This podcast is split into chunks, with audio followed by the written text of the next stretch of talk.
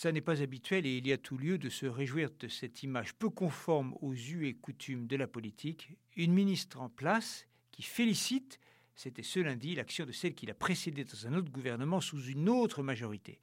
Agnès Buzyn, en charge de la santé, a crédité Agnès Touraine du million de fumeurs quotidiens en moins enregistrés entre 2016 et 2017. Eh bien, elle a eu raison. Et il est un peu dommage que la ministre socialiste n'ait pas eu à son tour l'élégance de saluer dans son communiqué l'énergie déployée sur le terrain de la lutte contre le tabagisme par Agnès Buzyn. Mais bon, au fond, peu importe. Ce qui compte, c'est la continuité des efforts mis en place par les quatre ministres qui ont finalement compté sur ce sujet. Claude Evin, dans les années 90, c'était contre la publicité. Xavier Bertrand, c'est l'interdiction de fumer dans l'île public. Agnès, Touraine, donc, l'obligation du paquet neutre, et l'actuel titulaire du poste, Agnès Buzyn, le prix avec elle, le prix du paquet sera euh, porté progressivement à 10 euros en 2020. L'enquête publiée par Santé publique France est réalisée auprès d'un échantillon suffisamment large, 25 000 personnes, pour que la tendance soit jugée crédible.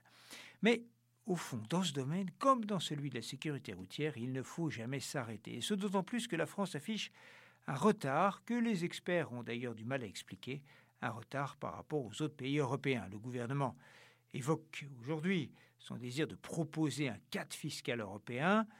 À vrai dire, la voie d'un rapprochement des prix ne peut cependant mener très loin dans la mesure où les prix français euh, du tabac sont déjà parmi les plus élevés.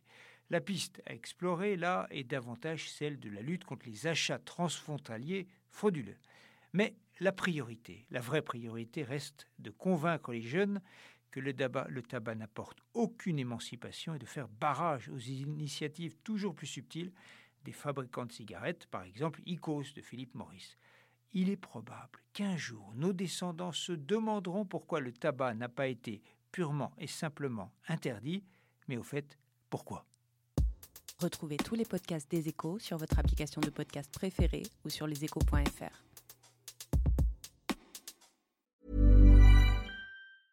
Hey, it's Paige DeSorbo from Giggly Squad. High quality fashion without the price tag. Say hello to Quince. I'm snagging high-end essentials like cozy cashmere sweaters, sleek leather jackets, fine jewelry, and so much more. With Quince being 50 to 80% less than similar brands and they partner with factories that prioritize safe ethical and responsible manufacturing. I love that. Luxury quality within reach. Go to quince.com slash style to get free shipping and 365 day returns on your next order.